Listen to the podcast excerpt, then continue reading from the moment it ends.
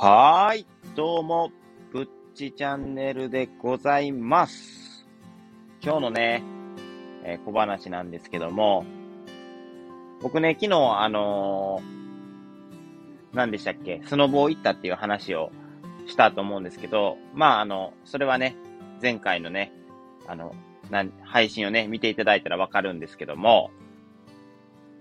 で、えっ、とそれで M1 をね、そのせいで、あの、見ることができま、なくて、で、僕はもう M1 はしっかり情報、何も知らない状態で、自分の中でこの人はこれぐらい面白かったから、決勝いけるかなとか考えながら、あの、見たいタイプなので、情報をね、とりあえずシャットアウトして、SNS とかもなるべく見ないようにして、いつもね、あの、見れないときは、録画のやつを見るんですけども、今日はですね、しくじりました。職場行ったら、やっぱりテレビとかがね、やっぱかかってるんですよ。皆さん、利用者様がね、結構見たりするので。で、えっ、と、これで僕も普通に仕事してるじゃないですか。じゃあ、M1 優勝された〇〇の方ですみたいな感じで出てきて、あ、聞こえてしまった。あ、見てしまった。あ、ってなってもて、まあ気分は泣いてたんですけども、まあそれを見て、で、えーっと、しっかり見させてもらって、皆さんネタ面白かったなと思って、で、その後のネタ評論会を、あの、お笑い好きなね、友達がやっぱりいてるので、で、その子と電話しながら、ここはこうだったよね、あそここうだったよねっていう話をしてたらいつもこんな時間になってたっていう。なかなかね、今日はち、はあの、早手でね、いろいろ、その、早く終わって、で、ちょっとお菓子買いに行ってって感じだったんですけど、いつなんかもうこんな時間になっちゃいました。明日も朝早いのにね、どうすんねんって話なんですけども、もうさっさとやることやって、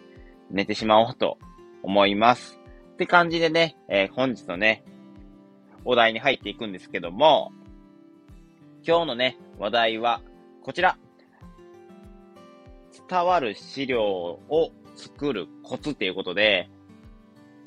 これね、ちょっとね、お題だけで気にならないですか？僕もね、えどういう伝わる資料ってどんな風に書けばいいのかなって、たまにね、研修資料とかもをね、発表する機会とかがあるので、僕もこれちょっと気になるなと思って、ちょっとぜひね、皆さんもね、ちょっと気になるところかなっていう風に思うので、やっぱりね、人に伝えることって、やっぱ大事かなって思うので、こういう配信でも伝わることあるんですけども、やっぱ資料を使うことによってより分かりやすくなるっていうところはあると思うので、ぜひね、どんなところに気をつけていいけばいいのかっていうところをね、皆さんと一緒に考えていきたいなっていうふうに思います。ということでね、話していきますね。まず、前提として、伝わる資料は余白で決まるっていうことで、どういうことやっていう話なんですけども、まず記事は、えっ、と、ニュースピックスさんの記事をあの、伝えさせていただいています。これはね、一応記事書いてる人が個人っていうことなんで、この人個人の見解かもしれないんですけど、僕も先ほど読ませていただいて、あ納得できる部分はあるなと思って、この人の解釈と僕なりの解釈をちょっと交えながら、ちょっと喋っていこうかなっていうふうに思います。で、なんで予約で決まるねんっていうのは、まあ、とりあえず、なんでやねんっていうことを話してくれてます。まず、資料が逆にね、分かりにくくなる最大の原因は何やと思います情報量の詰め込みすぎみたいです。なんでかってはまだ書いてなかったんですけど、情報を詰め込みすぎると、やっぱり文字量が多いと、ちょっと読む気が失せたりもするじゃないですか。やっぱり、その本が好きな人とかやったら多分しっかり読んでくれるかもしれないんですけど、そのあまりね、本とか読まない人とかでやったら、その、わかりにくい文字がいっぱいあって、いろいろな情報を一気に詰め込めすぎられると、逆に理解がしにくくなる。だからこそ、そのスッキリと読みやすい資料を作ることが大事だよっていうふうにおっしゃってるみたいです。確かに、その、僕は結構アニメとか、えー漫画とかを読む、見るんですけども、一番わかりやすい例で言うと、銀玉っていうね、漫画があって、で、銀玉って漫画はね、結構読んでても面白いんですけど、結構読んでるのがしんどいんですよ。なんでかって言ったら、結構、ツッコミとか、ああいうセリフが多すぎて、文字がいっぱい書いてるんですよ、漫画に。まあ、僕は別に文字とかが好きな読わかりやすく、あの、面白く読ませてもらってるんですけど、それが無理っていう人も言ってるんですよ。やっぱ文字が多すぎて読むのがしんどいみたいな。ちょっと見ててしんどいっていう人がいてるんですけど、それがね、アニメになるとスッて入ってくるんですよ。やっぱり、そういう声を聞くだけっていうので、全然読まなくていいっていう、その、楽さがあるから、やっぱりそういうところが違うのかなって。やっぱ情報量が多すぎると、やっぱ読むのってすごい、情報詰め込ま、文字だけでの情報の詰め込みすぎっていうのは、やっぱり、あの、受け手にとってはすごいわかりにくくなるのかなっていうふうに思いました。で、次は、その、レイアウトについて、えー、どんな風にしていけばいいのかと。余白を多くするレイアウトってどんなのっていう話なんですけども、まずこの人が言ってるのは資料の見やすさはもうレイアウトにかかっている、すべてかかっていると言っても過言ではないと。で、残念ながら多くの資料はレイアウトで失敗してしまっていると。まあなんでかっていうと、その、先ほども言ってたんですけど、1ページに載せる情報量が多すぎるからと。この人例えるなら、そのグラスに注がれたワインと一緒と。やっぱりそのワインも多すぎると、グラスに注いでる量が多すぎて、いくら高級なワインでもちょっと安く見えがちですけど、やっぱ適正な量を入れると、やっぱり高級さ。安くても、よりちょっと高級そうに見えるじゃないですか。やっぱりそういうところが大事になってくるよっていうことをおっしゃってます。で、えっ、と、1ページに載せる情報はもう一つだけ。ワンスライド。で、ワンビジュアル。ワンメッセージだよって伝えてます。もうこれが一番基本原則で分かりやすいっていうところらしいですね。で、えっ、ー、と、レイアウトのね、これについて、さっき言ったワンスライド、ワンビジュアル、ワンメッセージについてどんなようにやるかっていうのを、えー、次でやってくれてます。これはね、失敗談について喋ってくれてるので、逆にこれの逆をやったら成功しやすいよっていうことを教えてくれてるので、ちょっと読んでいきますね。まずは、余白を埋めすぎちゃう。もう文字を多く書きすぎちゃう。グラフを書いて、で、その横に、その解説の文章を書いてるのが、もうダメだよって言ってます。もう、これの改善点は、余白をたっぷりと使って、で、も図だけ載せといたらいいよって、そのタイトルと言いたいことと、スライドを載せて、あの、グラフを載せたもうスライドを1枚で使ったらいいよって言ってます。確かに、その、写真だと伝わりにくいんですけど、写真ちゃうわ。その配信の文字で、あの、声だけだと伝わりにくいんですけど、これね、あの、記事で読んでみると確かにスッキリしてわかりやすいなって。で、何が違うかなって思ったら、やっぱね、グラフだけ見るんで、なんでこんなグラフになってるのかなって考えることができるんですね、自分の中で。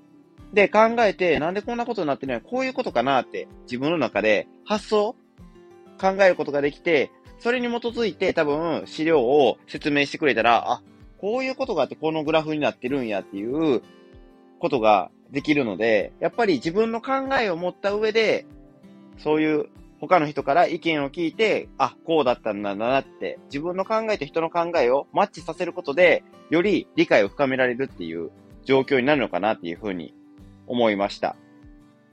やっぱり文字がね、最初に多すぎちゃうと読みにくいし、もうその人の考えがなんか正しいんかなって思ってしまうじゃないですか、やっぱり。そういう文字の羅列って、やっぱりどうしても。そういうのがあるから、まずは自分で考える隙間を与えてくれるのは、やっぱり大きな、多く情報を与えすぎないことなのかなっていうふうに思いました。大丈夫ですか皆さん？ちょっとついてこれてますか？もしね、ついてこれてない部分があるのであれば、その、またコメントとかでね、またここについてもう一度教えてくださいって言ってくれたら、またね、僕も言わせていただくので、皆さんゆっくりとついてきてください。僕はね、ちょっとね、こういう記事になっちゃうと、ちょっと早口になっちゃう癖があるので、ちょっと申し訳ないんですけども、皆さん、よろしくお願いいたします。ほんで、えー、っと、余白はどの程度必要なのかっていうことなんですけども、大体ね、80%、その紙の100、えー、10センチやとしたら、8センチ程度をは、えー、縦横8センチ使って、で、残りの2センチはもう残しておこう、余白にしておこうっていうのが、レイアウトの基本みたいですね。で、あとは、その、なんでごちゃごちゃしすぎない方がいいのかっていうと、やっぱり静かな場所で話すと、人って耳を傾けるじゃないですか。あ、あそこから声がするな、みたいな。ちゃんとちょっと何言うてるか聞いてみようってなるじゃないですか。やけど、その資料もそれと一緒で、やっぱごちゃごちゃしてると、やっぱ見にくくなっちゃう。だから、そういうシンプルにした方が、その、興味をそそるというか、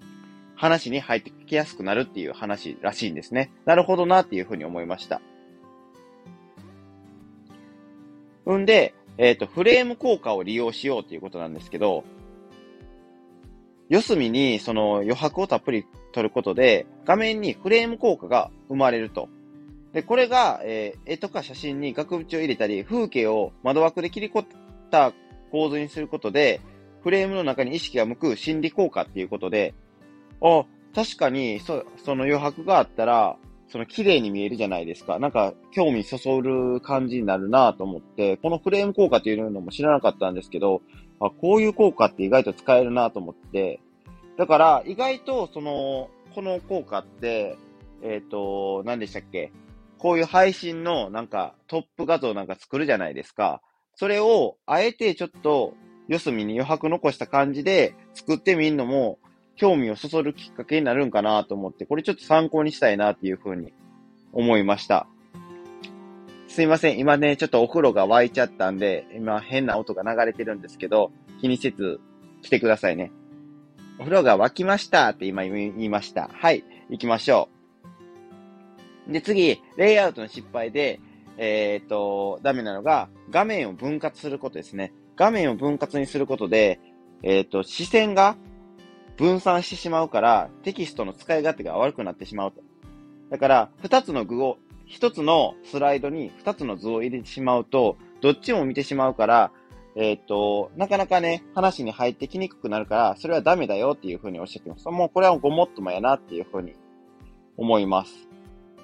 で、次が、えっ、ー、と、何かっていうと、共通のヘッダーを使うっていうことですね。ヘッダーって何やっていうことなんですけども、なんか、えっ、ー、と、上と下でちょっと色付けされてて、なんかシンプルなデザインな、なんかちょっとおしゃれな感じの雰囲気を出した、なんかあのスライドみたいなのがあるんですけど、それをね、なんかヘッダーって言うみたいなんですけど、これは使わない方がいいよって、なるべくそういうヘッダーをその上下左右で揃えるのであれば、もう周りは余白にした方がいいよっていうことを言っております。これなんでかなと思って、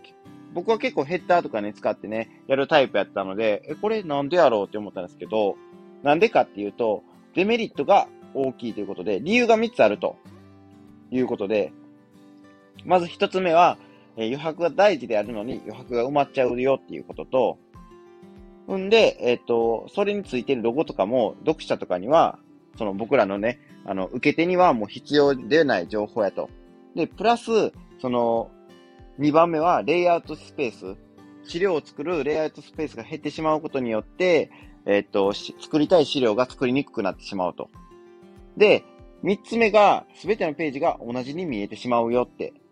そういう、なんかヘッダーを同じしてしまうことによって、スライドも同じヘッダーになるわけじゃないですか。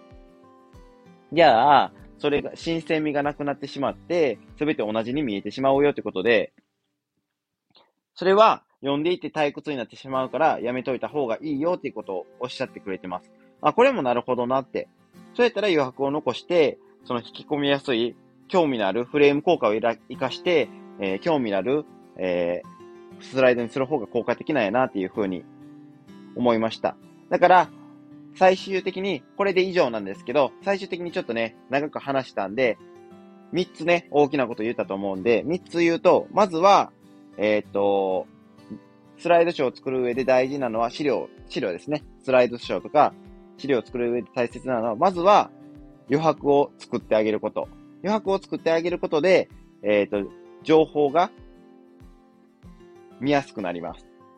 で、あとは、2番目が、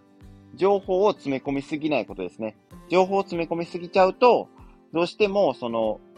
受け手が情報がごちゃごちゃし、ごちゃごちゃしすぎて、ちょっと見づらくなってしまうから、それもやめといた方がいいよっていうことと、で、三つ目が、えっ、ー、と、共通のヘッダーを使うですね。共通のヘッダーを使っちゃうと、どうしても、その、同じように統一感があるけど、やっぱり受け手としてはそれがちょっと飽きたような感じになってしまうし、ちょっとね、興味がなくなってしまうっていうところがあって、新鮮味がなくなるっていう理由で、まあ、まず共、通のヘタを使うのはやめましょうっていう話でした。皆さんね、これを聞いて、資料の作り方とかどう思いました？僕はね、結構これなるほどなと思って、最近ね、それが思ったのが、研修の資料を作ったんですね。で、研修の資料を作った時に、僕は普段結構情報とか詰め込みたくなるタイプなんですよ。あ、これを説明してこれを書いといた方が分かりやすいんちゃうかなとか思ってたんですけど、で、最近、研修の資料を発表してほしいって言われて、発表時間もう1、2分でいいからって言われて、もう適当に作ったんですよ、スライドショーが。で、めちゃくちゃ余白の余ったような感じで、もう、ではなぜかみたいな感じでして、スライドショーをなぜかみたいな感じだけにしたんですね。で、そっからもうそこを全部カンペとかで埋めようかなって思ったんですけど、意外とそれで作ってみると、あれ？わかりやすいかもしれんってなったのがきっかけで、この記事を読んだら、あ、なるほどな、ちょっと似てるなと思ってやり方が。これはすごい非常に参考になるなと思って、今回ね、読ませていただいたんですけども、皆さんはね、資料作りのコツとか、自分なりのわかりやすい資料を作るコツとかってありますでしょうか？もしね、あるのであれば、私はこうやってるよっていうのであれば、ちょっと教えていただけるとね、非常にありがたいです。ちょっとね、今日はね、お話がね、長くなってしまったんですけども、えー、もしね、疑問とかある方がいればね、コメントとか、レターでね、質問してくれるとまたお答えさせていただきます。これでね、もしね、この配信がいいねって思ってくれたら、方は、いいねボタンと、で、もっと僕の配信聞きたいよって方は、僕のね、チャンネルをフォロー、よろしくお願いいたします。それではね、ぶっちチャンネルでした。皆さん、おやすみなさい。